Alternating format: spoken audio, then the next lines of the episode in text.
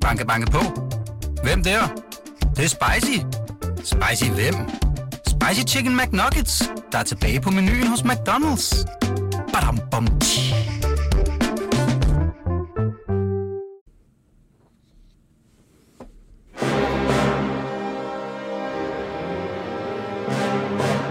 Velkommen til programmet Hitlers Æseløer, et program om bøger om den anden verdenskrig.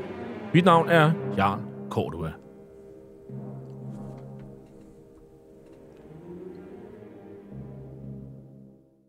Den anden verdenskrig blev indledt den 1. september 1939 med det nazistiske Tysklands overfald på Polen. Der var tale om en racistisk erobringskrig, der kostede mellem 55 og 70 millioner mennesker livet, og hvor nazisterne systematisk myrdede jøder, romager, slaviske befolkningsgrupper, politiske modstandere og alle andre, der ikke passede ind i deres forestillinger om et ensartet folkefællesskab. Nazisterne de blev i årene efter krigen dømt ved krigsforbryderdomstolen i Nürnberg, og flere af deres organisationer, såsom nazistpartiet NSDAP, SS og Gestapo, ja, de blev stemplet som ulovlige forbryderorganisationer. I denne serie, som vi har valgt at kalde for Hitlers Æsler, præsenterer vi nogle af de mange bøger, som i disse år udkommer om den anden verdenskrig. Dagens program sætter scenen i efteråret 1944. Den tyske værnemagt er trængt på alle fronter og nærmer sig slutspillet. Men det mærker man ikke meget til i tysk propaganda. Her er det Wochenschau fra 11. oktober 1944, hvor pansernær bekæmpelsesvåbnet Panzerfaust på Østfronten, ifølge den tyske fortæller, jo nærmest spiser russiske T-34 kampvogne til morgenmad.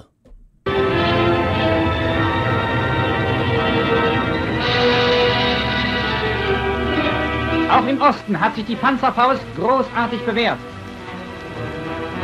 Grenadiere und Sturmgeschütze in Erwartung eines feindlichen Panzerstoßes.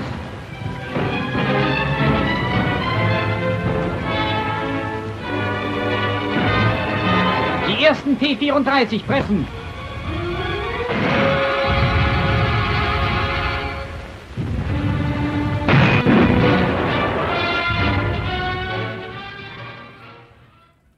Men i Danmark går krigen dog også ind i sin sidste intense fase.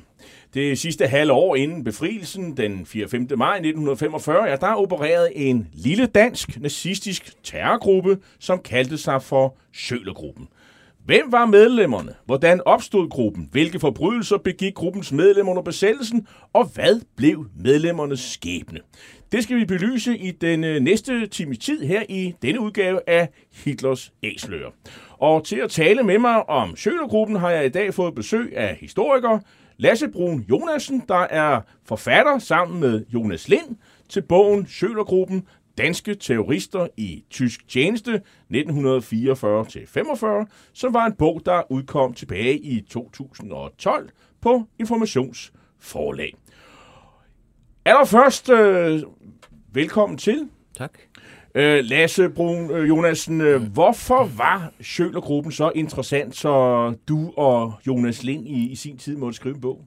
Altså grundlæggende synes vi jo begge to, at øh, besættelsestiden er en virkelig spændende periode og meget dramatisk, og øh, særligt den, den sidste tid i 44-45, hvor øh, ja, det, man kalder den politiløse tid, er utrolig dramatisk og, og spændende. Øhm, og så øh, øh, skrev vi, vil vi beskrive nogle af de her øh, danskere, som kæmpede for tyskerne. Og så faldt vi over, øh, over Sjølergruppen, som der faktisk ikke var beskrevet før. Og det synes vi var utrolig spændende at gå ind i, netop når der ikke var rigtig beskrevet, de ikke var beskrevet ordentligt. Det var jomfruelig land. Ja, lige præcis, lige præcis. Og øh, på det tidspunkt, der var I øh, historiestuderende? Ja, lige præcis. Altså, det var vores speciale på historiestudiet øh, på, på RUK. Øh, men vi synes ligesom, at det var sådan en god historie, og der var så meget drama, at øh, den godt kunne komme ud til, til en bredere målgruppe. Så derfor blev det en bog. Og øh, så havde I jo også en kompetent vejleder, har jeg indtryk af. Det havde vi. Vi havde Claus Bungård Christensen, som mange af lytterne måske kender. Ja, som vi senest havde inde omkring øh, hans bog om Vilfred øh, Petersen. Øh, Øh, når man nu er historiker og så videre, så, øh, så handler det jo om kilder, fordi vi er jo alle sammen øh, født og opvokset efter krigen, og der er efterhånden gået mange år, og i har nok haft problemer med at finde nogen, der faktisk øh, levede på det her tidspunkt, selvom vi er tilbage i, i 2012 og så videre. Så, så hvad, hvad er egentlig sådan hovedkilderne i, til Jamen, det er jo fra, fra retsopgøret, simpelthen øh, sagen mod gruppen, som, øh, som var ved retsopgøret efterfølgende. Så det er beskrivelser af deres aktioner og øh, forhør af dem og vidner, beretninger osv., som vi ligesom havde, som var, var hovedkilden til det hele. Men I havde prøvet at få fat i nogle førstehåndskilder? Ja, nogen, der... det gjorde vi selvfølgelig. Vi fandt ud af i løbet af, da vi skrev øh, bogen, at der var en, der, øh, der levede fra gruppen af, men øh, ham fik vi kontakt til via en anden, men øh, han ønskede desværre ikke at, at tale med os, og øh, ja, det forstår man måske godt. Øh. Hvad med familiemedlemmer? Ja, altså det kender vi heller ikke øh, så meget til. Øh, altså, der er en enkelt øh, som kender øh, ham her, Erling Eriksen, som er en af dem, som, som skrev til os. Mm. Han var så en af dem, der gik ud af gruppen, og en af dem, der måske ikke var så meget med i virkeligheden til sådan de, de hårde ting. Men øh, ja, han var ligesom den eneste, vi fik en, en forbindelse til. Hvordan opstår øh, den her gruppe? Fordi øh, jeg kan forstå, at øh, det her er oprindeligt sådan en, øh, en, en stay-behind-gruppe, sådan lidt i stil med, med de danske vareulve, som vi faktisk også har øh, beskæftiget os med i, i, et tidligere ja, program. Ja, det er rigtigt. Altså gruppen startede under Abwehr, det der er det militær, tyske militære efterretningstjeneste, øhm, og var netop sådan en, øh, en stay-behind-gruppe, som skulle... Øh, gå, gå, i, øh, gå i krig, kan man sige, bag fjendens linjer i tilfælde af en allieret invasion.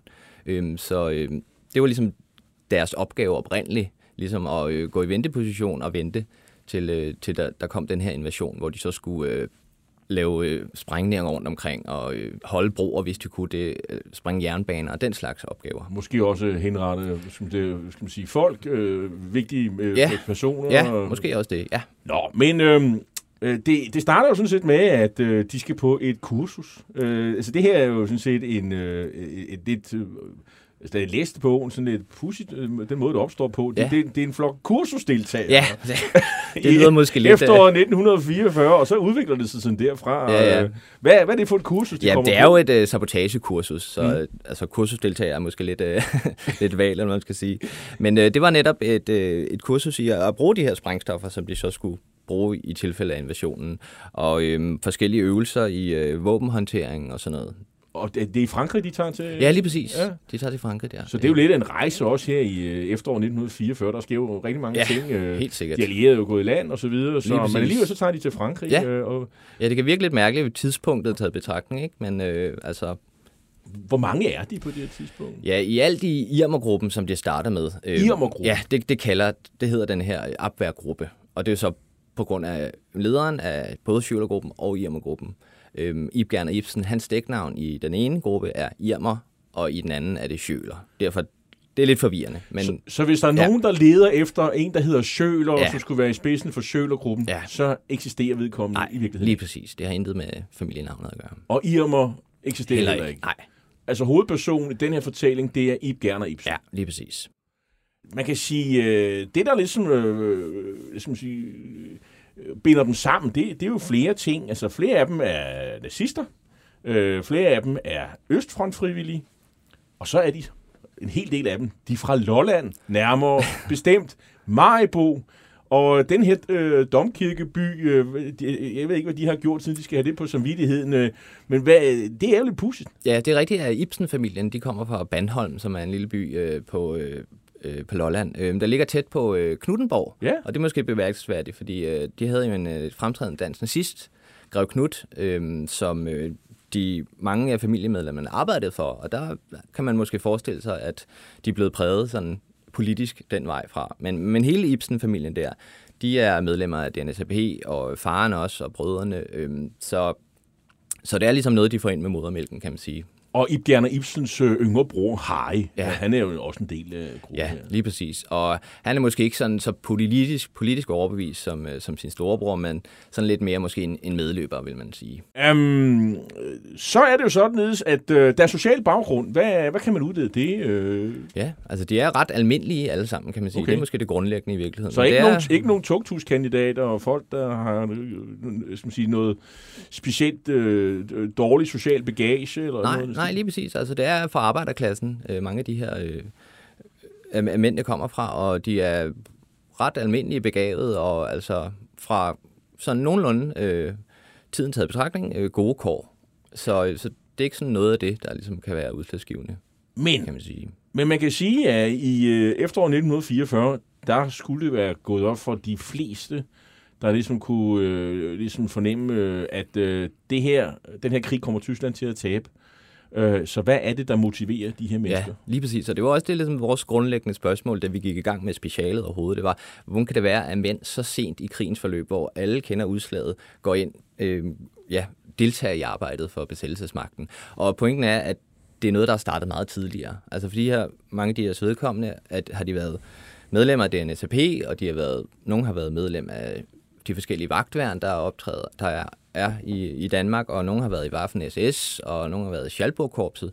Så det er altså ikke et pludselig indskydelse, at de skal til at øh, arbejde for nazismen. Det er noget, der ligesom er kommet løbende. Man kan sige, at sporene er lagt. Lige præcis. Så det er ikke, der er ikke nogen, der vågner en morgen øh, efter 1944 og siger, jeg skal på kursus til Frankrig, jeg skal deltage i, i det her opvær. Det Lige er præcis. ligesom noget, man har gjort op med sig selv meget, nogle år tidligere. Ja, lige præcis. Kunne man pege på nogle andre motiver, øh, Lasse? Brun Jonasen?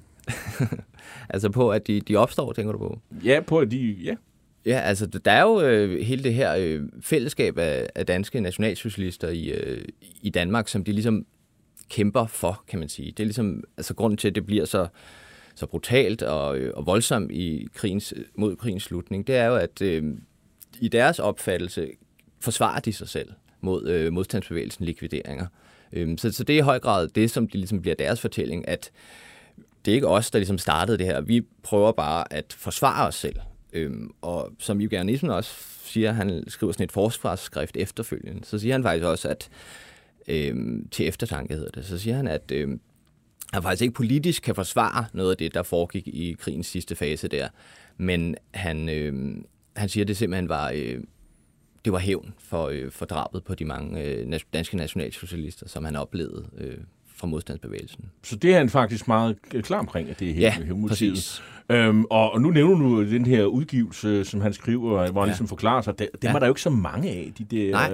Øh, sige, hvorfor gjorde du det? Og så har vi, her har vi altså en, en, en nazist, der har været med til nogle rigtig grimme ting, som faktisk forklarer sig. Lige præcis, og det er ret unikt, og altså, man kan sige, det er jo ligesom en grundlæggende fortælling, han prøver at sætte i scene mellem øh, øst mod vest. Altså det, det, det, der ligesom er hans kamp, det er den grundlæggende kamp imellem øh, Sovjetunionen mod øst, og kommunismen især, og så Europa.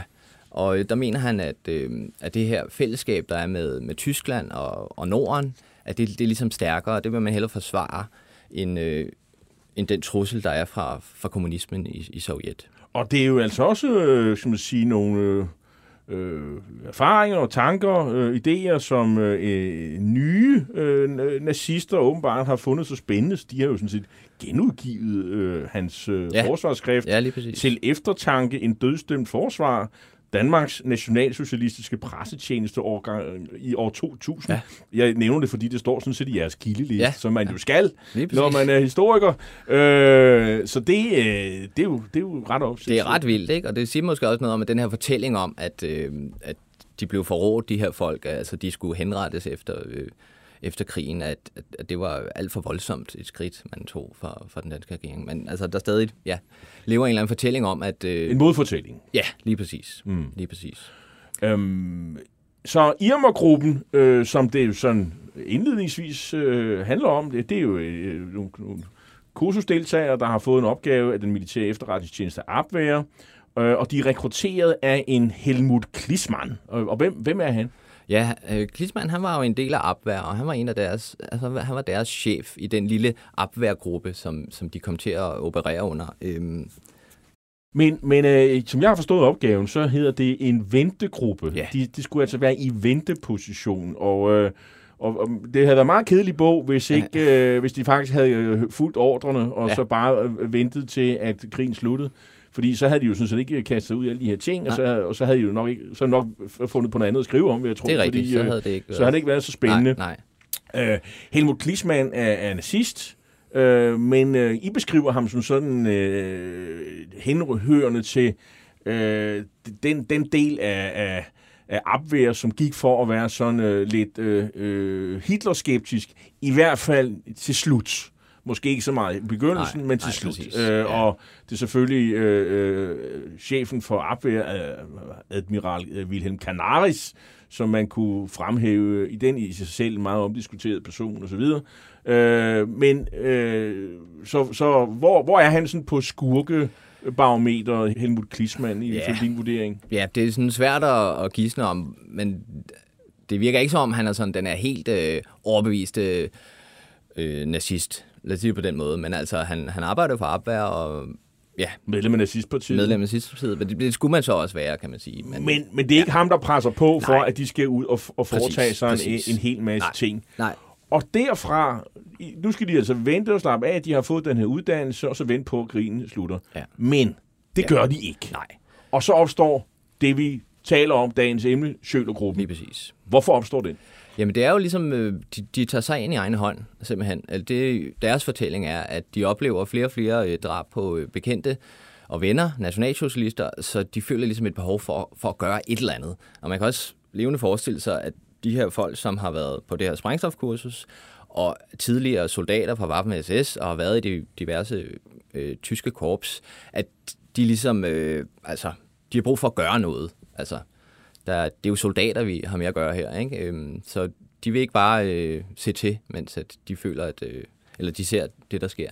Kunne, kunne man også pege på, at flere af dem jo har haft nogle øh, som siger, ret voldsomme oplevelser og erfaringer? Altså, Ibgerne Ibsen har været i Waffen-SS, og øh, han har meldt sig meget tidligt. Øh, øh, vi snakker 1941, det vil sige faktisk før, at Tyskland overfalder Sovjetunionen. Det Ja. vil sige, at han kan ikke sådan, øh, som mange af de andre fra Frikorps Danmark sige, jamen, øh, vi forsvarede øh, hvad skal man sige, Vest og Finland og andre fra bolsjevismen, fordi øh, de her mennesker har jo sådan set meldt sig øh, øh, tidligt nok til ja. At kunne deltage i det angreb. Lige præcis. Og det kan man også sige, der viser ligesom, at han køber hele pakken om Mhm. den nazistiske ideologi, og ikke kun, at det er kommunisme fjendtligt. Øhm, Og Ib Gerner Ibsen har jo mange talenter, og udover at han selvfølgelig har skrevet det her sådan, øh, værk, som vi omtalte før, hvor han ligesom prøver at forklare sig.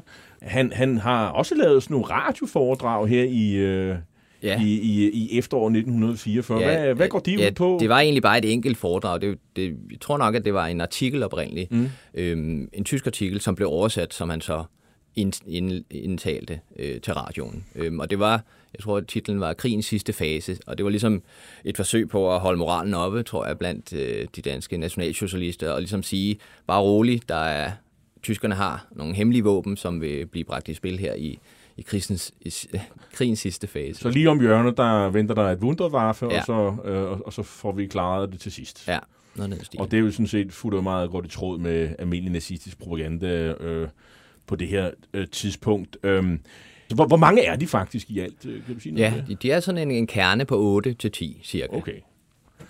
Og, øh, og som sagt, øh, nu optager vi jo den 19. september, som jo den dag, hvor politiet øh, blev overfaldet øh, Ja. i, i Danmark, og flere blev sendt i koncentrationslejre osv. Frygtelig skæbne.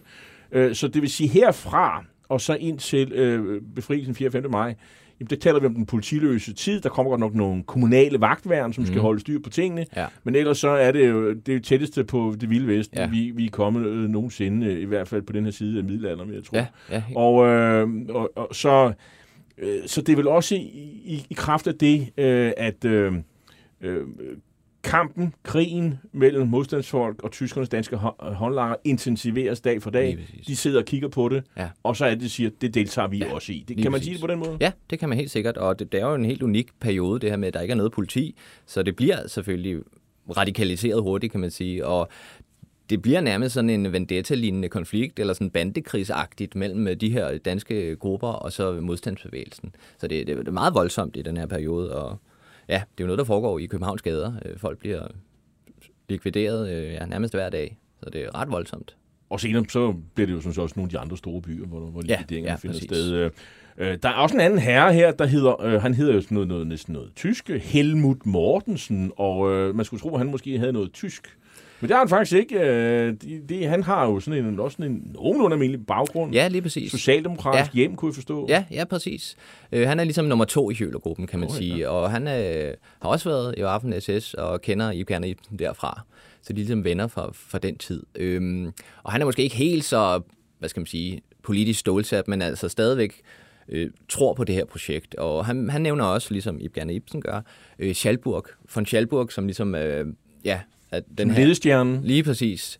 Øh, som også jo er blevet beskrevet som den her... Øh, øh, ja, landsforræder, men altså en patriotisk, patriotisk landsforræder. Altså det er en, der, der mener, at den her kamp mod Øst øh, er vigtigere, øh, eller at den er det vigtigste i det her. Så det vil sige, at øh, han er deres ledestjerne. De kender ham måske også fra Nationalsocialistisk Ja, Ungdom, præcis. hvor Ja. Schalburg var, var landsungdomsfører, tror Ja, det hed. Øh, så, så, så det, det er også noget, man kan tilskrive Schalburgs påvirkning, øh, Ja, af det de gør Det her. tror jeg helt sikkert. Øh, Harry Ibsen er en yngre bror til, til Bjerner Ja. Ibsen, øh, men er ikke så nazistisk alligevel, siger Nej. du? Ja, jeg siger, at, eller mit indtryk af ham er, at han er mere sådan medløbertype, der ligesom gør, som storebroren gerne vil have det. Øh, men altså, han kommer også ind i de han er med, med Schalburg-korpset, mener jeg også. Så han er selvfølgelig en del af gruppen og, og, og tror på det, men måske ikke helt så fanatisk som, som nogle af de andre.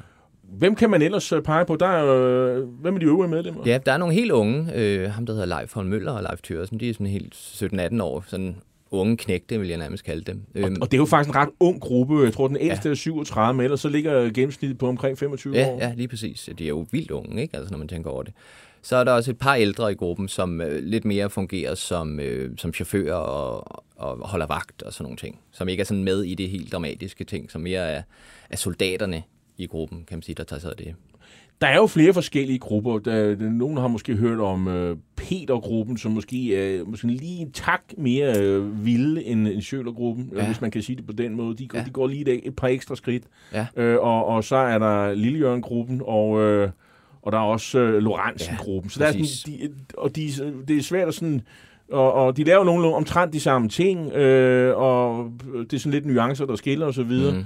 Øhm, og så er de på en eller anden led vævet ind i et net samarbejde mellem øh, det her Hippokorps, som nu opstår, øh, og den her efterretningstjeneste, ET, øh, Schalburg, øh, korpsets efterretningstjeneste, som øh, øh, jo også ledes af Erik V. Petersen? Erik V. Petersen, som er en central figur. Vi har jo. Ja. tidligere talt om det i, i, i tidligere programmer. Ja. Og så er der jo Gestapo på toppen, øh, som vel et eller andet sted har det sidste ord i alt, hvad der foregår. Ja, ja, helt klart. Altså, man kan forestille sig politikåren på det her tidspunkt som sådan øh, epicentret for alt, hvad der ligesom foregår. Og det er her, de holder sammen, men det er også her, de ligesom nærmest er belejret. Altså, de, de, Det er en festning. ja, så snart de går ud, så er der ligesom, øh, altså, Så, så man skal altså se for sig, at de, de normale strisser, de er blevet smidt ud, øh, ja. Sidder i spjælet, de er blevet sendt til koncentrationslejre, frøstelejre og andre ting, og så rykker hele den her bande af, af, af folks landsforræder, vil man jo sige. Ja. Det er jo i hvert fald det, som domstolen mm. Konstaterede efterfølgende. Så det er sådan en, en landsforræder redde, hvis man skal Ja. bruge øh, øh, øh, hvad skal man sige, modstandsbevægelsen og store dele af befolkningens ja. terminologi, ja, øh, hvor de her også får et kontor og ja. Ja. deres daglige gang. præcis. Så det er ligesom et, et samlet netværk, hvor de ligesom hjælper hinanden. Altså, der er også flere eksempler, hvor de får Hippo med ud til at hjælpe sig på aktioner, og at de hjælper de andre grupper, når, når der ligesom er større sager. Så, så det er ligesom et, et samlet netværk, men samtidig så,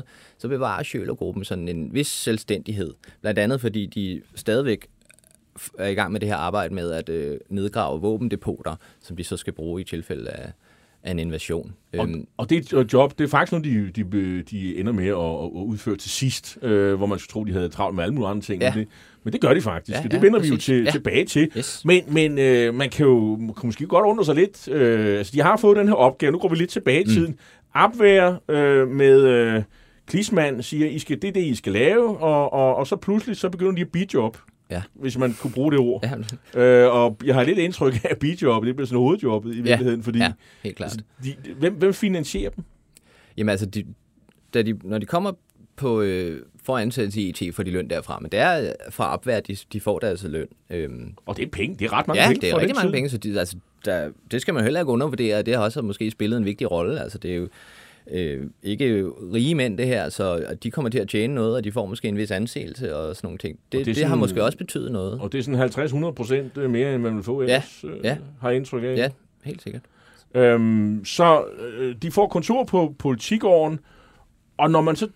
Hvad, hvad er så jobbet nu, ja. Ja. når, når de ligesom... Øh, når siger, I skal slappe af og, og stay behind, og hvad, klar, gør jeg klar til det her, og i mellemtiden så finder de på at lave de her ting. Hvad ja. er Ja. det, de laver for ET for eksempel? Ja, det er optravling af modstandsgrupper. Simpelthen. Mm. Altså politilignende arbejde, hvor de er ude, og de får informationer ind øh, fra forskellige kilder.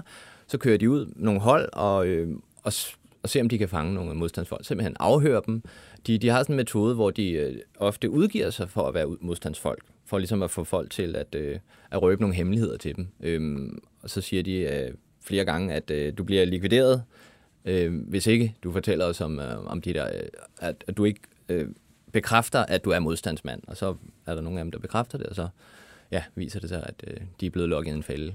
Nu, nu, øh, nu hører vi jo næsten kun om alle de tilfælde, hvor det faktisk lykkedes for dem, men det, de, de virker ikke som helt uæfne i den her øh, Michi. Nej, nej, helt klart. Altså, jeg tror, at altså, de, de står bag virkelig mange anholdelser, og jeg tror også, at Erik Petersen finder ud af, at de er ret dygtige til deres arbejde, faktisk. Øhm, altså tidligere har Ibe Ibsen og Helmut Mortensen op, også arbejdet med opsporing af, af desertører, faktisk. Så de har så måske lidt erfaring med sådan den her slags arbejde med at køre ud og efterforske ting. Og det vil sige, desertører fra fra, fra Waffen-SS, ja, øh, ja, frikorpsfolk, der, der egentlig ikke har lyst til at ja. tage tilbage igen ja, til. Rusland og efter ja. en overlov okay, øh, som man måske kender fra, fra spillefilmen Forræderne, der, der er det ligesom temaet, der er nogle øh, frikorpsfolk, der ikke rigtig vil tilbage igen. Øhm, men de er også ude efter, som vi også har talt om, at hævne drab begået af modstandsbevægelsen, og det gør de så med drab på formodet modstandsfolk. Det bliver sådan øh, i stigende grad også øh, en del af,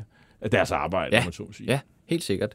Og der er i høj grad det her hævnmotiv, som, øh, som spiller, spiller en vigtig rolle, fordi ofte så vil de, øh, hvis de får anholdt nogle øh, fra modstandsbevægelsen, så, så bliver de betragtet som kommunister. Altså de skal meget over en kamp. Det er ligesom den side af kommunister, og derfor er de på en måde lovligt at hævne sig mod dem, fordi at de danske national, nationalsocialister har oplevet så mange, øh, at så mange uskyldige er blevet dræbt. Så, øh, så... Så, så selvom jeg måske vil indvende og sige, sådan en som Paul Falk Jensen, øh, som de også op og, og, og, og slår os ja. med på et tidspunkt, ja, han er sådan indbegrevet national øh, konservativ, og der var rigtig mange øh, konservative, konservative ja, med i modstandsbevægelsen. Det er jo et faktum. Ja. Øh, og alt andet end kommunister i virkeligheden. Ja. Øh, men men det, det gør man ikke, fordi der er sådan verdensanskuelse. Det her, det er kampen mod bolsjevismen. Ja. Punktum. Det bliver meget sort-hvidt. Øhm, men som Ibn Ibsen også siger, som jeg er inde på før, det her med,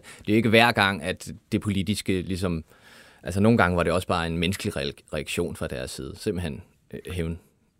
Det, som de øh, jo øh, samarbejder med, det er jo så, nu nævnte jeg jo lige på Paul Falk Jensen, som jo døde for ikke så mm. frygtelig lang tid siden, øh, og som jo er blevet, øh, som sige, i hans, sent i hans liv, øh, der var der blevet rejst en sag, fordi han øh, jo indrømmede blankt, at han havde øh, øh, likvideret, nogen vil sige myrdet, frisørægteparet øh, Nielsen, mm. øhm, som øh, var øh, stikker. Øh, ja. Det står også rimelig fast. Mm. Men det, der er det, øh, skal man sige, det, det, det kontroversielle, det er, at, øh, at øh, likvideringen, hvis man bruger det ord, mm. øh, skete den 7. maj, altså et par dage efter, jeg tror det måske par, endnu flere dage, efter at befrielsen kom, så, hvor man kan så sige, hvorfor gjorde han det? Ja. Øh, fordi her skulle voldshandlingerne være afsluttet, og, og den sag fik øh, man jo i anklagemyndigheden jo ikke øh, som sige, øh, færdiggjort, inden at Paul Falk Jensen døde, mm. og så mm. fik man jo sådan set ikke gjort mere ved den sag. Man fik, det var simpelthen forældet. Eller, ja, ja, præcis. Sige, øh, den den, den, den, den øh, mistænkt, eller hvad man skal bruge mm. af ord, øh, var afgået ved døden, og så er der ligesom ikke nogen idé i forhold til det. Men på det her tidspunkt øh, i, i jeres bog for 10 år, der omtaler I jo den der sag. Ja, præcis, fordi det, altså, vi interviewede også Paul Falk Jensen øh, op til, til, den her, til den her bog, og fordi vi også gerne ville ligesom, høre hans perspektiver på det, fordi han havde faktisk mødt Schøler-folkene, og ligesom mm været i den her Veneta-lignende kamp, og vi vil meget gerne have hans perspektiv på det. Øhm, og, og der kommer det jo også frem, at der er der et hævnmotiv. Det er ikke altid, at... Han puttede ikke med tingene, han sagde det Nej, ja. Altså det, det var jo vores læsning af ham i hvert fald. Og det øhm, indrømmer han jo ja, også i det indrømmer han så senere med, også. Ja. Med, med, med Knud Brix, tror jeg det er, ja, fra 24 ja, nuværende chefredaktør på ja. Ekstrabladet. Ja. ja, lige præcis. Så, så, og, og det her likvidering af ægteparet er jo øh, voldsomt, øh, og som du siger, sker det 7. maj efter krigen er slut, så ja, det er måske svært at retfærdiggøre det. Men frisørægteparet og Par Nielsen, de mm. Øh, samarbejder med Sjølergruppen simpelthen. Ja. ja, det er sådan, at øh, frisørsalongen der på Frederiksberg Allé, mener jeg, den, den lå, øh, var et yndet tilholdssted for danske nationalsocialister. Og, øhm, og frisørparet her, de, ja, de giver informationer videre om modstandsfolk og sådan noget. Øhm, Så de kommer og drikker kaffe og bliver klippet og får stuseskæg ja, og sådan noget af den stil. Okay. Noget af den stil. Okay. Men ja, nogle fra Sjølergruppen kender så også det her øh, ægtepar personligt, og, øh, og der er nogle trusler mod øh, frisørsalongen, som så får Sjølergruppen øh, involveret i det. De vil gerne hjælpe øh, med at opklare, hvem det er, der står for de her trusler mod øh, frisørægteparet her. Og hvordan udvikler det sig så? Øh... Jamen, så er det jo en ret dramatisk øh, historie faktisk, som vi også øh, skriver om i bogen. Øhm, at ja, der er nogle forskellige modstandsfolk, som de finder ud af, er nok dem, der står bag en tidligere øh, frisørkollega faktisk, som har åbnet en ny salon. Øhm, og øh, ja, opsøger ham og øh, afhører, men kommer så ikke videre med sagen. Men så det næste, der sker, det er så, at øh, den Holger Danske gruppe, som du nævnte med Paul Falk Jensen, de beslutter sig for at, øh, at øh, kidnappe det her ægtepar. De har fået øh, ordre til at afhøre parret og likvidere parret efterfølgende. Øh, det går så galt, den her, øh, den her kidnapning, så det er kun øh, Hildur Nielsen, altså øh, konen til, i, i ægteparret her, som bliver øh, som de får, får kidnappet og afhørt, men slipper så fri igen. Og så er det, at Paul Falk Jensen, skal man sige, et halvt år efter, gør regnskabet Ja. endeligt op, hvis man kan bruge Ja, det ord. det, det tror jeg er meget øh, færre at sige det på den måde.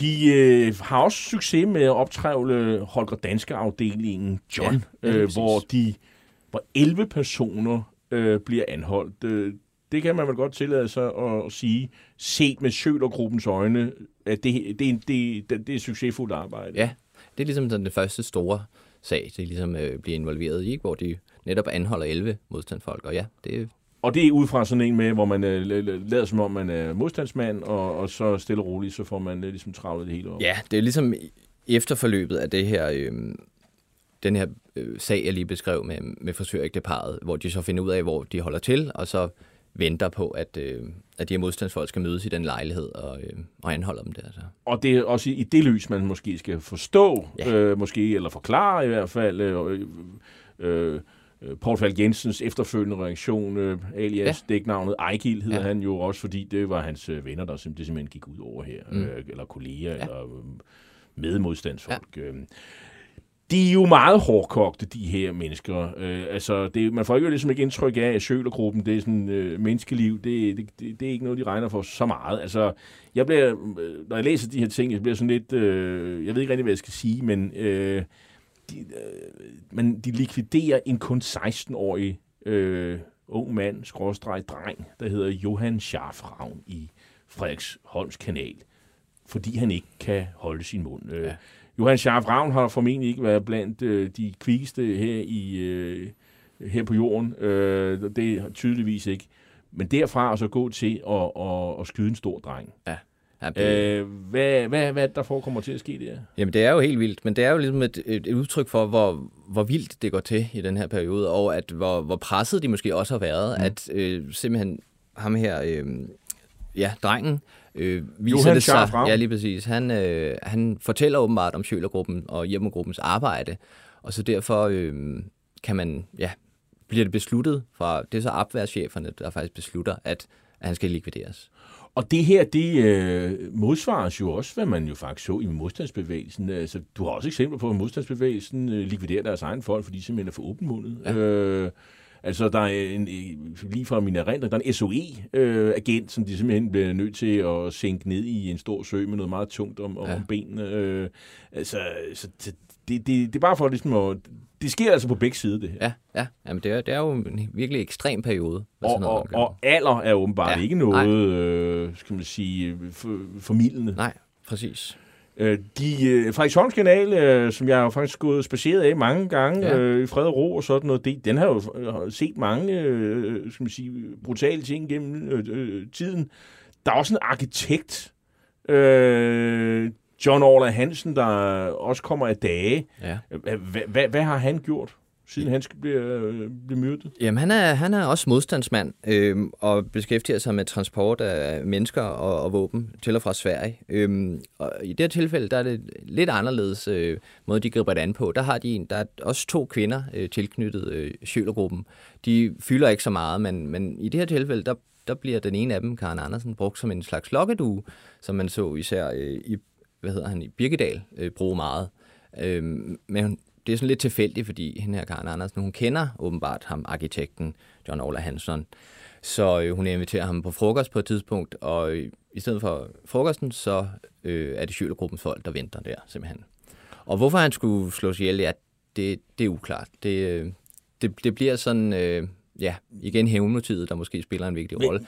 Men det, der er måske lidt mærkeligt med hver, det er, de, sådan, øh, de forklar, forklæder Ja. øh, det her mord Ja. som nødværve. Og hvorfor egentlig det? Altså, hvorfor ikke bare stå ved, at øh, ham her, det var ligesom en fjende og så Ja. Hvorfor gør man Ja, det? de tyske ordnede måske ikke så i virkeligheden vilde med, at Ah. de her selvtægtsgrupper går rundt bare og skyder til højre og venstre. Så derfor er det bedre for dem at få det til at se ud som, han måske var ved at flygte, eller det er nødværve netop. I Og så, hvert fald på det her tidspunkt, ja. Ja. hvor vi stadigvæk befinder os i, øh, i 1944, mm. øh, fordi det er ligesom, som tiden går, så, så kommer fløjtshandskerne mere og mere af Ja, i ja, virkeligheden. præcis. Det er ligesom en eskalering, ikke? kan man sige. En voldspiral. Men det er Gerner Ibsen, der ligesom insisterer øh, he- hele vejen igennem på, at man ligesom kører den der hårde linje. Ja, altså han er ligesom den ubestridte leder, og øh, hans ordre bliver, bliver ligesom fuldt, og han er jo ja, fanatisk nazist, og øh, altså en soldat også, ikke? Altså en, der... Øh, Så det vil sige, han presser metoder. også de andre til at gå det lige ekstra skridt. ja, det er sådan det indtryk, vi får i hvert fald, at øh, man ligesom skulle bevise, at man var noget. Øh, ja, og det er jo også noget med gruppedynamikken igen at gøre, som vi måske kan komme ind på. Ib Gerner Ibsen, hvad er han på det her tidspunkt? Han er i stedet i 20'erne, Ja, altså han er født i 22, mener jeg. Øh, Ja. så et par 20 år. Nogle vil sige stadigvæk en, en halv stor dreng, men ja. Han har jo set ting og sager på lige præcis, lige præcis. Så på mange, sæt, mange måder er han sådan set også en, en lidt ældre herre. Øh, I hvert fald har han oplevet ting, som Ja, ja, de præcis. fleste mennesker ikke har oplevet. Ja, og det kan man måske også pege på nogle af de, sådan, den generelt brutaliserende effekt ved, ved krigen. Altså, de har været på Østfronten og oplevet nogle ting, og er blevet, øh, ja, Radikaliseret, Radikaliseret. brutaliseret. præcis. Øhm, der er jo ikke sådan øh, langt fra sådan tanke til handling. Altså, når jeg læser den her bog, øh, øh, Lasse Brun Jonasen, så, så, så får jeg sådan stadig et, et indtryk af, at øh, det er ikke sådan, der er de store sådan, strategiske overvejelser om, hvem der skal myrdes. Altså, Nej. altså det er ligesom, ja, men nu, øh, nu, nu er tiden kommet, hvor øh, den, den skal skaffe Ja. sig vejen. Jamen, det er rigtigt. Øhm, altså, der skal handles hurtigt, øhm, og det er ofte, at så får de informationer om noget, kører ud anholder en, og så øhm, er der måske noget, der skal hævnes, fordi der er sket en aktion et andet sted, og det går nemlig øh, rigtig hurtigt, så det er også øh, en fortælling om nogle mennesker, som er enormt presset, tror jeg, af situationen. Altså, der, øh, Så hvis man ligesom øh, ender i deres net, og, øh, og, og, og, man finder ud af vedkommende øh, modstandsmand, mm. så er der en afhøring selvfølgelig, øh, og med tiden bliver den også mere og mere brutal. Ja. hvis ikke øh, man bliver truet med alverden. mm, Øh, og, så, og så venter man sådan lidt på en anledning til at slå vedkommende ihjel. sådan kan det virke lidt nogle gange, ja. Øh, men altså, det, så, så vedkommende er, har sådan set allerede fået sin skæbne besejlet. Der er ikke noget med, at man kommer for en tysk krigsret, at man tager en tur ind til Gestapo, og afleverer vedkommende til Gestapo. Gestapo laver et andet øh, øh, øh, skarpt forhør, øh, og så øh, kommer man ned i Vestre sammen med alle de andre, og nogen ryger måske til koncentrationslejre, eller nogen bliver udtaget til en henrettelsespeloton, når man ligesom finder ud af, at nu er der sket et eller andet, hvor man har lyst til at markere et eller andet over for, mm. for modstandsbevægelsen. Nej. Det finder ikke sted her. Jo, Men- altså de anholder også folk og giver dem videre, Okay. og, og Hippo henter nogen og sådan noget, men altså ofte er det den anden, øh, du beskriver der. det, det, det, er ligesom, de har deres egen linje. Ja, ja, det kan man godt sige. Med hensyn til at straffe. Ja, de, deres eget regnskab på noget, der skal gøres op. Sådan, sådan virker det i hvert fald. Og der er ikke nogen, der kommer og siger til de her mennesker, hey, prøv lige, og det er ligesom os, der bestemmer, hvem der skal dø, og hvem der skal, dø, hvem der skal Nej, der er de meget selvkørende, øh, hvad det angår. De er selvkørende. Ja, det må man sige. Øhm, øh, det er jo ikke fordi, man heller får indtryk af, at de har sådan super meget empati. Øh, det, altså det, det, det, der er i hvert fald ikke noget i den her bog, der antyder, at, at der, de, deres bløde hjerte løber af med dem. Nej. Øh, det er kort proces. Mm. Øhm, der er en øh, Gardner Lindhardt. Øh, Gardner, som, det, det opfatter jeg som sådan nogle godmodige personer, der går og, og, og, og, og glæder sig over, at, at, at tingene gror og sådan noget. Det, det er jo ikke sådan, at man ser uh, rende rundt med maskinpistol og foretage sig ting og sager. Men Gardner Lindhardt, øh, han, øh, han kommer til at dø. Hvorfor, ja. hvorfor gør han Jamen, det? Det er lidt samme fortælling, at øh, de finder ud af, at øh, han har et øh, illegalt øh, trykkeri øh, i et hemmeligt rum, i, der hvor han bor, øh, og så bliver han afhørt. Og øh, det er lidt samme fortælling som øh, den anden øh, modstandsgruppe, hvor de også ligesom venter i hans, øh, hans hjem på, at der kommer flere fra hans modstandsgruppe, og så anholder dem sådan løbende.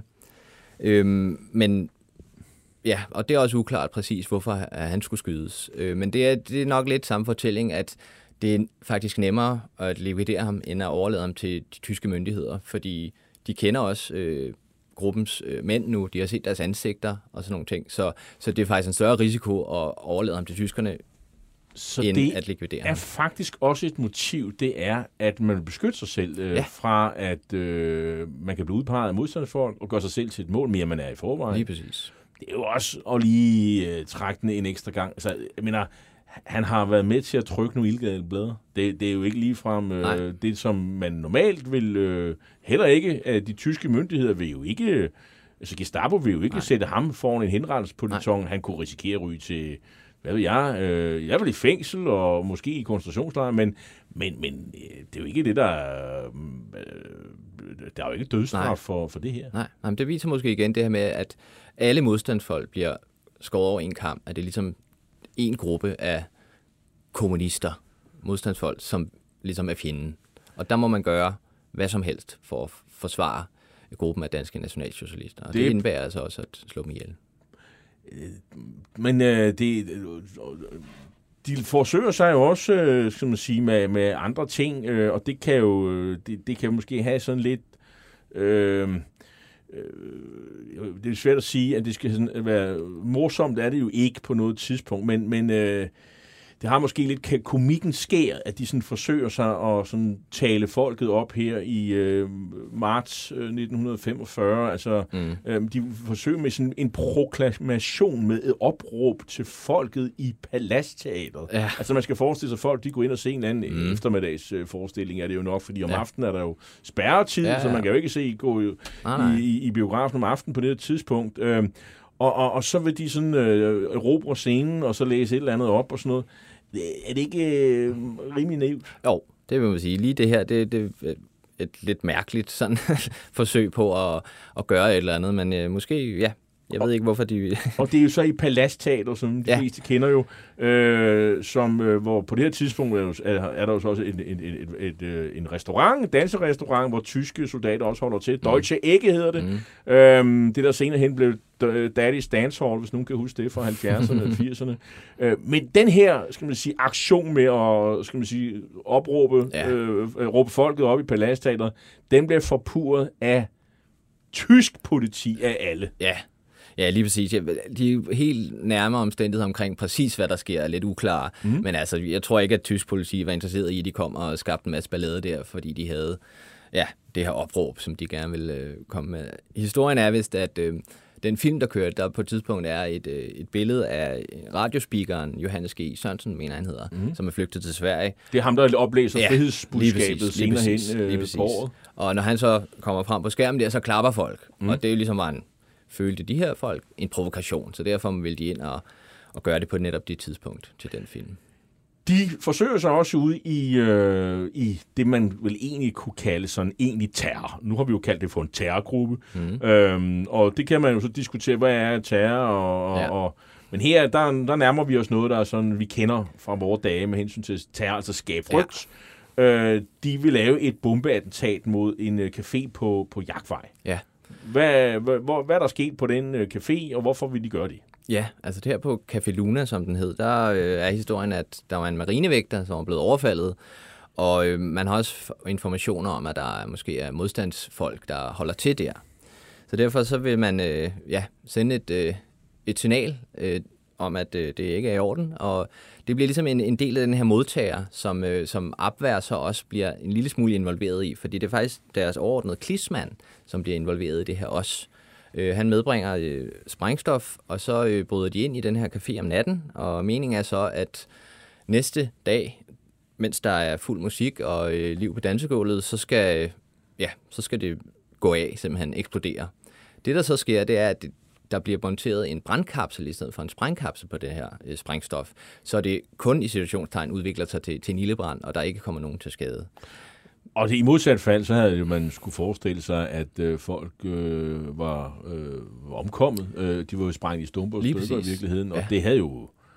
Det er, er, det, er, det, er det ikke Klismand, der ligesom får drejet det her over i noget, der er sådan lidt mere til at håndtere? Jo, det er sådan, tror jeg, vores egentlige konklusion, men øh, jeg tror også, mange af medlemmerne havde sådan, var påtænkelige ved det her. Altså, det, det var alligevel en voldsom aktion, altså at sprænge sådan en hel café i luften med mange øh, sagsløse, trods alt. Øhm, altså, så, så, så tror jeg, at i deres opfattelse er det noget andet at likvidere en, en fra modstandsgruppen, som de ved fra modstandsgruppen. Det, det er et legitimt mål i deres øjne, hvor det her det øh, minder mere om, om det Petergruppen udførte, som netop var sprængninger øh, forskellige steder, hvor mange øh, sagsløse og uskyldige øh, blev dræbt.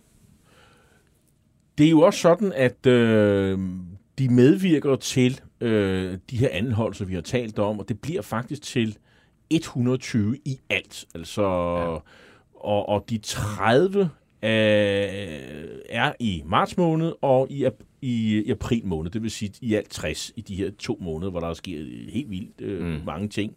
Øh, i, i Danmark, i de mm. store byer, København i hvert fald, og måske også Aarhus, Odense og mm. Aalborg. Øh, så er det jo således, at øh, øh, de hævner et øh, drab øh, på øh, Blågårdsplads den 27. Øh, februar 1945. Mm. Øh, og det gør de. Hvordan? Jamen, det er det her drab på, på de fire hippofolk, der foregår på Blågårdsplads, det, det bliver netop... Øh, det skal hævnes, er øh, ideen. Og, og, og der kan man se, ligesom, hvordan det, det her øh, sammenhold mellem de danske nationalsocialister på politigården, altså alle holdnangerne og sådan noget, holder til der, der, der bliver det simpelthen, øh, ja, der, der vil man hævne det, der er sket, fordi at det, det, jeg mener, det er en, en BOPA, der, der skyder de her folk på, på Blågårdsplads. Øh, men det er lidt samme historie, øh, hvor de tilfældigvis øh, har, øh, har en øh, anholdt, øh, Willy Hansen, en modstandsmand, som kommer til ligesom at, at betale prisen for, for det. Så det er ham, de ligesom ham og, og nogle andre, der bliver likvideret og som Ivan, hævn for og, det. Og Ivan ja. Jensen, og muligvis også en her, der hedder Ernst Christiansen. Ja. Og de har også kommet til at sige, at de måske også har medvirket til at likvidere. Ja. Øh, det kan være, de har taget det ud af dem. De har deltaget i, i modstandsbevægelsen, likvidering ja. af stikker og andre. Mm. Men de, de, de gør også nogle andre ting. Altså ja. på et tidspunkt, så smider de håndgranater ind på tre kaffebarer ja. i området i, på Blågårds øh, plads. Ja, og det, det sker netop øh, som følge af, at, at de her hippofolk er blevet, blevet dræbt der så skal det hævnes ved, at de netop springer ting i luften. Ligesom for at, at fortælle den danske befolkning, at det er, hvad der sker, hvis I øh, dræber vores folk. Og der kommer så, så ikke, vi os. der er så ikke nogen, der dør af de Nej, der håndgranater. Det er men øh, alligevel er det jo voldsomt, og man kunne måske godt undre sig over, at de, måske de tyske myndigheder ikke begynder at, at, at, at røre på sig og sige, nu skal jeg lige til at slappe ja, i dag. Men ja, det er rigtigt. Det sker så ikke. Der er, du har også nævnt de her kvindelige medlemmer, lokkeduer, du nævnte Karen Andersen. Der er også mm. en Eli Holm Christensen, som ja. får lokket en øh, 20-årig øh, modstandsmand, Finn Borg Knudsen, mm. i, i, i fælden. Øh, han er farmaceutstuderende, og øh, måske lige naiv nok. Øh, han kommer lige i snak med det modsatte køn, og det ja. kan, kender vi alle sammen til. Det kan være spændende. Mm. Men for ham bliver det jo fortalt. Øh, ja, præcis. Øh, det er også igen lidt uklart præcis, hvad det er for et forhold, han har til hende her Ellie, som er ligesom en, en medhjælper i, i gruppen, og kæreste med en af, af Sjølerfolkene, ham der hedder Karl Svensson, som bliver bliver dræbt i løbet af, af besættelsen. Øhm, ja, så det er lidt uklart præcis, om de, han om de har en affære, eller hvad der er. Men der er et eller andet på spil, der i hvert fald gør, at, øh, at Carl Svensson øh, og, og nogle af de andre fra, fra gruppen øh, slår ham ihjel. Men ja, det er, det er ligesom hende, der, der, der laver setup'et til, at de kan, øh, de, kan, de kan tage fat i ham og fange ham. Og altså, han afslører over for Ellie, der, at at han arbejder for modstandsbevægelsen, og det er ligesom derfor, at, at han bliver et legitimt mål. Så han har ikke rigtig gjort andet, end at, at, at, at sige til hende, at han er modstandsmand, og det bliver så det, ja, det han kommer præcis. til at betale prisen for, og så er Karl Svensson muligvis blevet lidt jaloux, og, ja, præcis. fordi han blev Udover, de, normalt plejer de jo henret, øh, likvidere, mm. myrde, lad os bruge det ord, mm. øh, folk ved at skyde dem i hovedet. Ja. Det, det gør modstandsbevægelsen også. Ja. Men Karl Svensson, han skyder ham muligvis også i underlivet, ja, og det kunne være der er et motiv der. Ja, lige præcis. Så det, her, det tyder netop på, at der måske kan være noget jalousi på spil, siden at der er det her øh, skud mod underlivet også. Og det er jo, ja, fordi det er bemærkelsesværdigt. Øh, frygtelig en øh, 20-årig ung ja. Mand øh, mister livet på det her, men det er situationen desværre øh, Mhm. for rigtig mange. Kan man komme ud af det her, hvis man ikke synes, at, hvis man synes, det her det bliver sådan lige lovligt spændende? Ja. For spændende. Det, og det er risikofuldt. Måske var der også nogle af dem, der gik med, øh, det kunne man jo, det ville være meget nærliggende, og måske have nogle sjælekvaler med mm. det her arbejde. Ja. Kan man komme ud af det? Ja, altså der er jo et eksempel på en af dem, øh, ham der hedder øh, Erling Eriksen, som, som simpelthen synes, det er for voldsomt, det arbejde, de, de laver. Og han kommer ud af det. Han får lov til at, at, at træde ud af både den ene og den anden gruppe. Øhm, og øh, ja, grunden til, at han får lov til det, det er jo nok, at, at de stoler på, at han, han holder tæt med deres, øh, deres hemmeligheder, og ikke begynder at røbe alt muligt, som vi så øh, med den anden. Måske fordi han er nazist. Ja, ja, helt sikkert. Altså, han er overbevist nazist, og de mener ikke, at han udgør nogen fare. Øhm, og derudover kommer så også, at han, han var ikke en af sådan de hårde. Han var ikke en af dem, der havde været i Waffen SS. Han var ikke soldat. Så som Ib Gerner Ibsen formulerede det, så kunne man heller ikke bruge nogen, der var for nervøse, som, øh, som ham, Erling Eriksen, ifølge ham var. Og Erling Eriksen, han betaler vel også en eller anden form for pris resten af livet, fordi du siger, han er nervøs, det bliver han sådan set ved med at være resten af livet. Ja, ja, altså han får et nogenlunde øh, no- øh, normalt liv efterfølgende, men altså har rigtig mange, øh, han har blandt andet noget psykose og, og lignende, som kan spores tilbage til besættelsestiden. Øhm, Og han dør først i 1992, ja. Så er kunstmaler. Ja. øh, uden, og, og du I skriver, at han formår aldrig at have et øh, fast arbejde, øh, Nej. men, men bliver forsørget af konen, øh, som Ja. så Ja. heldigvis kan hjælpe ham lidt. ja, præcis. Altså der er, vi ved kun det om, om ham fra, fra øh, hans niece, som var villig til at snakke med os. Og, ja, hun fortæller om det her, nemlig at han havde gode og dårlige perioder, og i de dårlige perioder, så så, så han simpelthen modstandsfolk ligge ude i buskadset, og, og ja, og det gjorde ham. Og Og vi- han var sådan psykotisk. øh, Vi sender en tanke til Niesen for at faktisk fortælle den her historie, ja, fordi helt det er sikkert. vigtigt, at, man øh, sådan set øh, øh, kommer frem og, og fortæller de her ting om, hvad, hvad der har af prisen, mm-hmm. også øh, for, for den anden side. Ja. Der er jo en anden, øh, som jo desværre også gerne vil ud, og det sker så på en anden måde, kan man, kan man sige. Lige præcis. Øhm, det har med at Helge Orla Bakke, som, øhm, som gruppen simpelthen også likviderer. Øhm, og det er, fordi han har været for åbenmundet, simpelthen. Han har fortalt øh, andre om øh, gruppens arbejde, og hvad de laver, og, og deres rigtige navne, sågar, tror jeg nok. Og det, det kan man ikke have, så det bliver der slået hårdt ned på. Og det er også sådan noget med, at de fortæller ham røverhistorier at nu skal vi ud i øh, og gå en tur ud i øh, Harskoven, ja, og der er ja, ledet ja. efter et eller andet derude. Ja. Og, og jeg har gået mange ture i Harskoven, øh, nord for København, øh, med min familie, og øh, det har altså været et, et, et, et yndet sted for både modstandsbevægelsen og øh, de her øh, øh, terrorgrupper, der arbejder for tyskerne, mm. til at slå folk ihjel. Altså ja. det kan man jo tænke over, når man går derude Ja. blandt, i, i, i, i, øh, skoven, blandt, i, blandt træerne, Ja. at øh, der er ikke så få, der har øh, skal man sige, øh, mistet livet mm. på, den, øh, på, på den måde. Øhm, øh, Charlottenlund Skov, øh, ja. Og et, et andet sted, der ja, har jeg faktisk også tit ja. gået tur. Øh, der er også mange. Ja. der er blevet skudt i, ja. I, øh, i, i hovedet. Og, Ja, der er man Og- ligesom væk fra, fra byen, og der er fred og ro, og ja. ja. De har også planer om øh, likvidering af socialminister og medlem af Folketinget, Laurits Hansen i Brøndshøj. Og øh, Laurits Hansen, han er socialdemokrat. Regeringen er jo øh, gået af, eller den virker i hvert fald ikke. Formelt er der jo en regering, men den virker ikke, kan man sige. Men han er jo stadigvæk minister. Øh, hvorfor finder de på, på det her tidspunkt, at gå efter en af politikerne? Øh, Laurits Hansen, jeg har ikke hørt så meget om ham. Nej. Øh, han altså, hører ikke til dem, de mest åbenbundede, mig bekendt. Nej. Øh, men opsøger ham på privaten ja. Og, og vil øh, likvidere ham. ja Altså, er det, det ikke øh, der, hvor tyskerne sk- begynder at sige, ah, nu må I lige... Eller hvad? Jo, altså det, det virker også som et lidt atypisk eks- eksempel, kan man sige. Det er heller ikke deres øh, idé, faktisk. Mm. Det er, øh, de får besked fra Erik V. Petersen igen. Øhm, ET-chefen. ET-chefen, som øh, vil hævne et øh, drab på, på, på en af ET-lederne også, øh, Reholdt, som er blevet slået ihjel øh, på det tidspunkt, øhm, og siger, at der er tre øh, markante eller kendte danske borgere, som skal øh, skal slås ihjel som, som hævn for det her, simpelthen. Og det bliver øh, Lorentzen-gruppen, der, der skal tage sig af, af to af dem, de to andre danskere, og så er det så Sjølergruppen, der får til opgave at, øh, at tage ud her til, til Socialministeren. Øhm, men altså, det virker ikke som om, at de er så stålsatte for ligesom at, at gennemføre det her. Jeg tror godt, de øh, ved måske, at det, det er alligevel lidt grænseoverskridende med sådan en øh, offentlig kendt øh, dansker. Øhm, så så de, de ender med ikke at gennemføre det, selvom de måske sagtens og, og, kunne gøre det. Og så må man også øh, til Laurits Hansens ros øh, sige, at han optræder, optræder ret koldblodigt. Ja, ja, de kommer og banker cool på døren med venlig ja. åben dør, og så, og så siger han så, nej, det er han egentlig ikke tænkt. Ja. Så slukker de lyset, og så ringer han efter øh, vagtværnet. Ja. vagtværnet ja. Og, øh, og det vil vel også med til, medvirkende til, at han, øh, han redder livet. Ja, det tror jeg helt sikkert. Altså, det kunne have været har... en større historie, end ja. det egentlig var. Ja. Øhm, øh, de, også, øh, de likviderer også en øh, formodet forræder, Jørgen Holger Rikman, og øh, og, og grunden til, at jeg også vil, øh, synes, vi skulle snakke om det, det er jo, altså han er jo ellers blevet frikendt af tyskerne. Ja. Men alligevel, så er det, øh, så slår de lidt kontra her. Ja. Jeg altså. tror ellers, øh, når, man, når tyskerne siger, det er sådan, det er, ja. så retter man ind. Men det gør de ikke. Nej, altså der viser igen måske sådan en vis selvstændighed, fordi øh, de, i deres øjne, der er han for farlig simpelthen. Det er fordi, han, øh, han har et øh, kartotek over sommerfolk.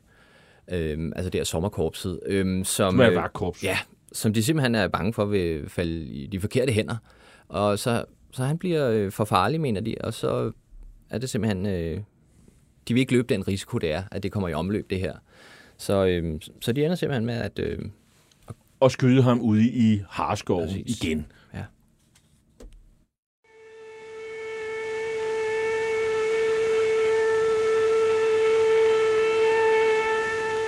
Ved angrebet faldt der bomber også et par andre steder, og en engelsk maskine styrtede ned i garageanlægget mellem Frederiksberg Allé og Maglekildevej. Begge sider af Maglekildevej og den franske skole nedbrændte til grunden. Der var 138 danske dødsoffer, deraf 92 børn. Ja, det er et øh, lille øh, lydklip fra København under besættelsen, en film, der, der kom øh, efter krigen, og øh, det handler om øh, bumpning af den franske skole, som man nok har gættet her. Øh, det bliver også lidt nævnt her. Øh, og nu har vi jo talt om Sjønegruppens øh, mange øh, alvorlige forbrydelser, øh, virkelig øh, beskidte forbrydelser, som mm. de har begået. Men her er faktisk et, øh, et af de der sjældne øjeblik, hvor man måske kunne rose nogle af dem, øh, fordi flere af Sjølergruppens medlemmer deltager faktisk i redningsarbejdet efter den her fejlbumpning af den franske skole på ja. Frederiksberg. Det er jo vigtigt, når man er historiker, at få hele billedet med. Ja, lige præcis. Ja, det er sådan lidt en øh, kuriøs øh, detalje, eller hvad man skal sige, men at de her hårdkogte dræbere også kunne udvise en eller anden form for barmhjertighed og, og tage del i, i hjælpearbejdet.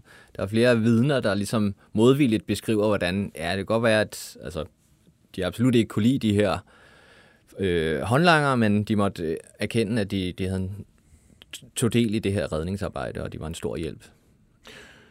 Men altså, de fortsætter jo øh, med at, at, at lave de her øh, hævndrab. Øh, blandt andet øh, så øh, slår de en frugthandler, Niels Louis Damgaard, øh, ihjel på Nørre, øh, Nørrefrej Marksgade. Øh, men øh, forinden så er det faktisk ved at gå galt for, for Sølergruppen øh, selv. Øh, øh du starter, I starter faktisk jeres bog med at fortælle en historie om, at, øh, at, øh, at det går galt for dem selv, at de, de, de kommer selv ud for nogle øh, tab. Ja, altså det er ham her, en af gruppens medlemmer, øh, Karl Svensson, som bliver, bliver slået ihjel af modstandsgruppen. Øh, men lige i forhold til den her frugthandleren, der, øh, der er det en, en aktion, hvor øh, to af folkene fra, modstands, nej, fra Sjølergruppen undskyld, øh, bliver kidnappet af modstandsbevægelsen og holdt fanget og det er så der, at øh, det er blandt andet øh, Ibgern Ibsens lillebror, øh, Harry Ibsen, der er taget til fange. Og Ibgern Ibsen øh, tager med et hold ud og, og, og efterforsker og, og finder frem til ham her, Damgaard, som øh, de mener står bag. Og, og, på det her tidspunkt, da han skal likvideres, der øh, ved Ibgern Ibsen faktisk ikke, om de to folk fra, fra Sjølergruppen øh, er blevet likvideret eller ej. Så det er måske med til ligesom at, og, hvad skal man sige, øh, gøre ham mere voldsom om muligt, end han var. Og, Han tror, ja. hans lillebror er blevet øh, slået ihjel, myrdet, eller nej, ja. Likvideret. Ja, præcis. Og, og, og, og, og, og, og så lader han sin vrede gå ud over øh, øh, Niels Louis øh, Dam, ja. Damsgaard ja. Her, øh, som hvis forretning jo også bliver sprængt ja. i luften. efterfølgende. Men det her, det afføder jo general uro i hele København, og I nævner flere dræbte. Ja. Så det her, det er jo sådan set, øh, det, får, det spiller over på andre ting. Ja. Det får fatale konsekvenser for en hel række mennesker. Ja, præcis. Altså, det udvikler sig til ja, skyderier i gaderne og bombesprængninger, og det, det er virkelig voldsomt. Øh, men det viser måske netop sådan det personlige hævmotiv, hvor vigtigt det er, at i det her tilfælde, Ibsen Ibsen, øh, hvor simpelthen henretter ham på, på åben gaden foran, foran en masse mennesker, der ser på. Og det er jo ret voldsomt selv, selv for dem. Og han er jo, øh, og de der øh, modstandsfolk, øh, dem mishandler han jo faktisk, ja. Og, og torturerer, Ja. og, og de bliver så senere hen likvideret i henholdsvis Lunds, Lunds skov og, og Harskoven som, øh, som hævn. Ja, ja det, det er meget, tror jeg, tydeligt øh, bevis på den her, øh, at, hvor, meget, hvor stor en del hævn fylder i det her. Og, og, og det er jo så... Øh, og, det, og undervejs er der sådan set også øh, sådan regulære ildkampe, hvor de sådan set mm. skyder hen over hinanden med, ja. Ja. med, med maskinpistoler, og der er også modstandsfolk, der, der, der falder under, undervejs. Øh, øh, til sidst, øh, så... Øh, det er bare et eksempel. Øh, altså så... Øh, ude på Islepshusvej, Ja. øh, render de igen ind i nogle modstandsfolk, tre modstandsfolk, ja. Ja. som de sådan set øh, stille og roligt, øh, de udgiver sig selv for at være modstandsfolk, de får fat på dem, og så, og der, er- de har egentlig ikke rigtig gjort noget andet end modstandsfolk, andet end at være modstandsfolk, Ja. øh, og det er sådan set rigeligt, og så, så skyder de. Ja, Jamen, det, det vi- viser et godt eksempel på, hvor radikaliseret de bliver helt mod slutningen. Fordi det, det er Schølergruppen, der er, har været ude og grave nogle våbendepoter ned og er på vej hjem, hvis nok, og løber tør for benzin, og helt tilfældigt kommer den her modstandsmand gående på gaden, og de udgiver sig, som du siger, for selv at være modstandsfolk. Og så tager de fat i ham, og så kommer der to andre modstandsfolk øh, af hans kammerater, hvor de gør det samme. Og øh, det er rigtigt, der er ikke nogen grund til, at de skulle likvideres, men det bliver simpelthen, øh, ja, viser, hvor, hvor radikalt det er til sidst, at de simpelthen tager dem om i en have og, og skyder dem. Men til sidst, øh, vi nærmer os øh, befrielsen, så er det ligesom om, at deres øh, sådan oprindelige opgave, den øh, ligesom øh, render dem i hu. Øh, pludselig så er de i gang med at forberede sig på, øh, på befrielsen. Øh, og de, øh, de er ude og, og stjæle benzin, øh, og de har mm. våben og sprængstoffer.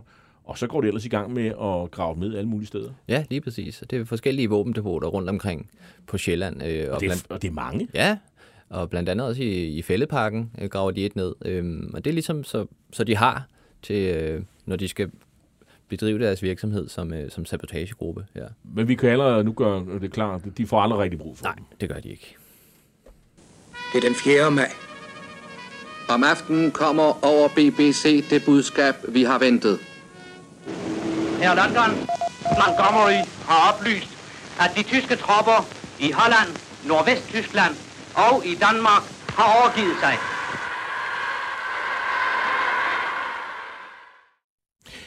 Ja, øh, 4. maj om aftenen, der befinder de sig på politigården, i øvrigt sammen med mange af de andre Ja, ja, ja. ja. Øh, grupper øh, og, og tilbageblevende folk fra IT og andre. Øh, hvad, hvad, hvad sker der så herefter? Ja, vi, vi ved faktisk ikke så meget om det. Vi ved kun, at de ligesom deler de penge, de har imellem sig, og øh, øh, våben, hvad de måtte have, og, øh, og så flygter de. Nogle flygter sammen, gemmer sig på nogle loft rundt omkring. Øh, andre kører væk, men øh, det, det vi dog ved, det er, at i løbet af de næste uger og måneder bliver de alle sammen taget til fange. I, øh, I bogen så har du sådan et helt kapitel, hvor du sådan analyserer gruppen, og hvorfor gjorde de, som de gjorde, og hvad drev dem, og hvorfor endte de med at udføre alle de her øh, forbrydelser. Hvad, kan man sådan overordnet her til sidst øh, komme sådan en forklaring? Ja, altså, det er jo, ideologien spiller en stor rolle. Det ligesom kan forklare, hvordan de kom ind og arbejdede for tyskerne og kom ind i den her, øh, den her gruppe. Øh, men efterfølgende så er det i høj grad det her hævnmotiv, som øh, der er en afgørende rolle i, hvor brutalt det blev her i, mod slutningen af krigen. Øh, men man kan måske også ordnet sige, at de ikke var psykopater nødvendigvis inden. De var ikke, de var ikke ualmindelige, det var almindelige mennesker, og jeg synes, det er måske meget godt bevis på, at under særlige omstændigheder kan almindelige mennesker udføre de værste ting. Men der er jo ham her, psykiateren Max Schmidt, øh, han øh, lægger dem på briksen, og så begynder han at så gå gang. Han, han, der er et par stykker, hvor han siger, at de er sådan psykopater i, Ja. i let grad eller middelsvær grad og så videre. Men, men Ja. det, du, det er ikke fordi, du sådan... Nej, altså... Hvad, hvad, du, du siger også, du er også inde på, eller I er også inde på, Mm. at, at, at øh, synet på de her øh, mennesker ændrer sig over tid. Ja, Hvad er det, der ændrer sig? Ja, altså lige efter øh, krigen, der bliver det jo beskrevet netop som psykopater og defekt menneskemateriale. Mm. Og der går altså nogle år, inden at man ligesom kan begynde at, få et nyt blik på de her folk, og ligesom se, øh, hvad, kan der være andre forklaringer? Mm. Øhm, og det er så vores ligesom et bud på. Øh, man begynder ligesom at se dem altså som mennesker, simpelthen. Altså, og det er menneskelige handlinger, og det er helt ekstremt, og det er voldsomt. Men det, det er menneskelige reaktioner, simpelthen. Så man kan ikke sådan øh, sætte øh, et markat på sige, der er gået et eller andet ga- galt i afmassen, som gjorde, at de øh, endte sådan her.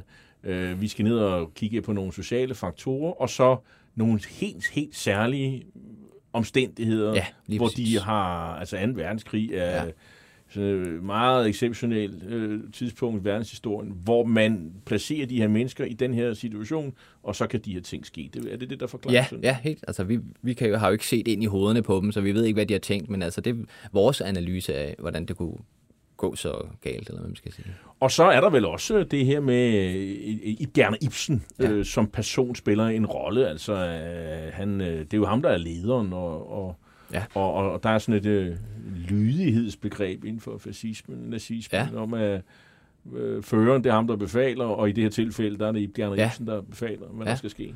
Ja, jeg tror gerne, han ligesom vil være føreren. Altså, han er sådan den stålsatte, øh, helt politisk overbeviste nazist, der viser vejen og er primus motor for alt, hvad der foregår øh, i den her gruppe. Så øh, jeg tror også, at altså, der var en, som de beskriver, en kammeratlig stemning i gruppen, men altså, han, han var deres leder og, og bestemt, hvad der skulle ske. Og så er der også det her, I, I peger på skæbnefællesskab. Ja. Ligesom, hvis man lidt ud over den her lille gruppe, så er det sådan, øh, det her sådan, øh, nazister generelt i Danmark, øh, øh, vi er under pres, vi er trængt op i en krog, øh, men vi kæmper samlet til sidst, øh, til sidste patron, vil nogen sige. Ja. Øh, fordi øh, vi har ikke andre muligheder, og så videre. Lige præcis. Altså, de kunne ikke flygte. øh, De, de, de var jo ligesom havnet der, hvor de var nu engang på politigården, øh, sammen med de andre øh, håndlanger, og havde ikke så mange muligheder, og måske også havde noget, noget ære i forhold til, at de ligesom ville kæmpe til det sidste. Øh, det tror jeg også spiller en rolle. Altså, de, de vil ikke give op, de vil ikke øh, lave faneflugt, kan man sige. Øh, så det er derfor. Hvad, du, I sammenligner også øh, Sjølergruppen med, med de andre grupper, Lorentzen-gruppen og Lillejørn-gruppen, og, og de, de huserer alle sammen på, på politigården. Kan, er der så nogle markante forskelle? altså, man kan sige, der er en forskel med Sjølergruppen. De var ligesom venner. Altså, de var den her opværgruppe inden, så, så det gav en anden dynamik i gruppen, tror jeg. Hvor øh, Lorentzen-gruppen og Lillejørn-gruppen, det var allerede folk, der arbejdede på øh, politigården, eller IET, og blev ligesom sat sammen. Så der var ikke sådan den samme, tror jeg, øh, gruppedynamik i, i de to andre grupper, men altså, deres arbejde mindede meget om hinanden. I, I har også sammenlignet Sjølergruppens handlinger med, med modstandsbevægelsen. Og hvad, hvad, hvad, kan I få øje på nogle Ja, ligheder der? ja, altså det gik jo op for os, at der var en del ligheder mellem de her øh, grupper. Og nu bevæger man sig ind i sådan noget meget kontroversielt. Ja, lige jo. præcis. Øhm, og altså, det er jo ikke for at sige, at de var ens, men der er nogle af de samme ting, der går igen. Altså, det er unge mænd, som bruger brutale metoder i deres arbejde, og er meget politisk overbeviste. Øhm, og selvfølgelig øhm, kan man sige, at der er forskel på, hvor de kommer fra. Altså, modstandsbevægelsen forsvarer øh, deres land, der er blevet øh, overfaldet, hvor de her, de, øh, altså Sjølergruppen og de andre danske håndlanger, ja, håndlanger de kæmper for et øh, nazistisk regime, øh, som er det ondeste i verdenshistorien måske.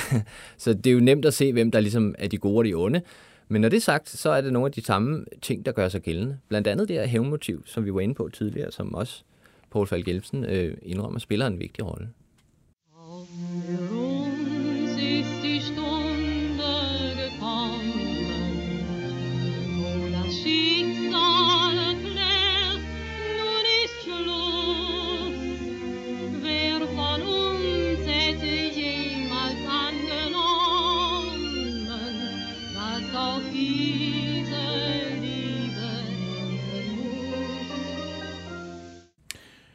Ja, auch für uns die Stunde gekommen. Øh, det, nu er skæbnestunden kommet.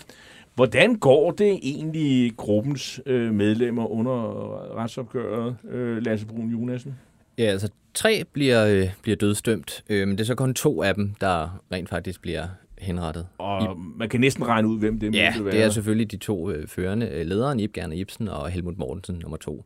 I, Harry Egon Ibsen, som øh, er lillebroren, øh, han får dødsstraf, men bliver så benådet.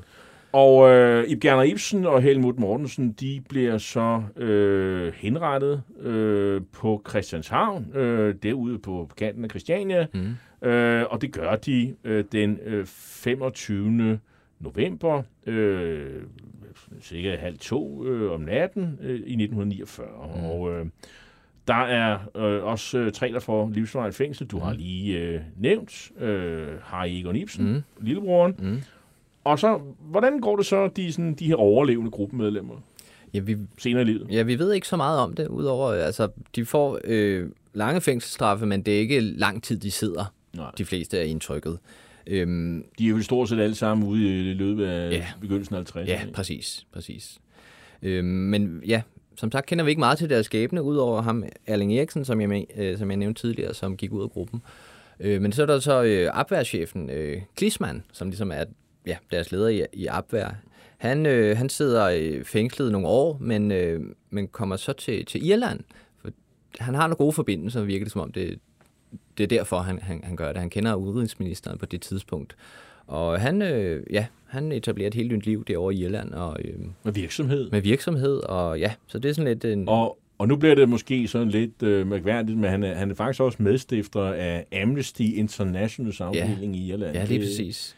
Det er jo, det var, det- der, er, der er alligevel et, et spænd fra, fra at være nazist Ja. og så til og menneskerettighedsforkamper, Ja. men, øh, men det nu er vi jo lidt på handen at sige, det var da jo det var, med, det, var, det var da godt, det gik i den retning Ja. i hvert fald. Øhm, Det er sådan lidt kuriøs historie. det må man sige. Men øh, nu er tiden kommet, hvor jeg skal sige tak til dig, Lasse Brun Jonasen, fordi at øh, du var med os her i dag og tale om din og Jonas Linds bog, Sjølergruppen, Danske Terrorister i Tysk Tjeneste 1944-45.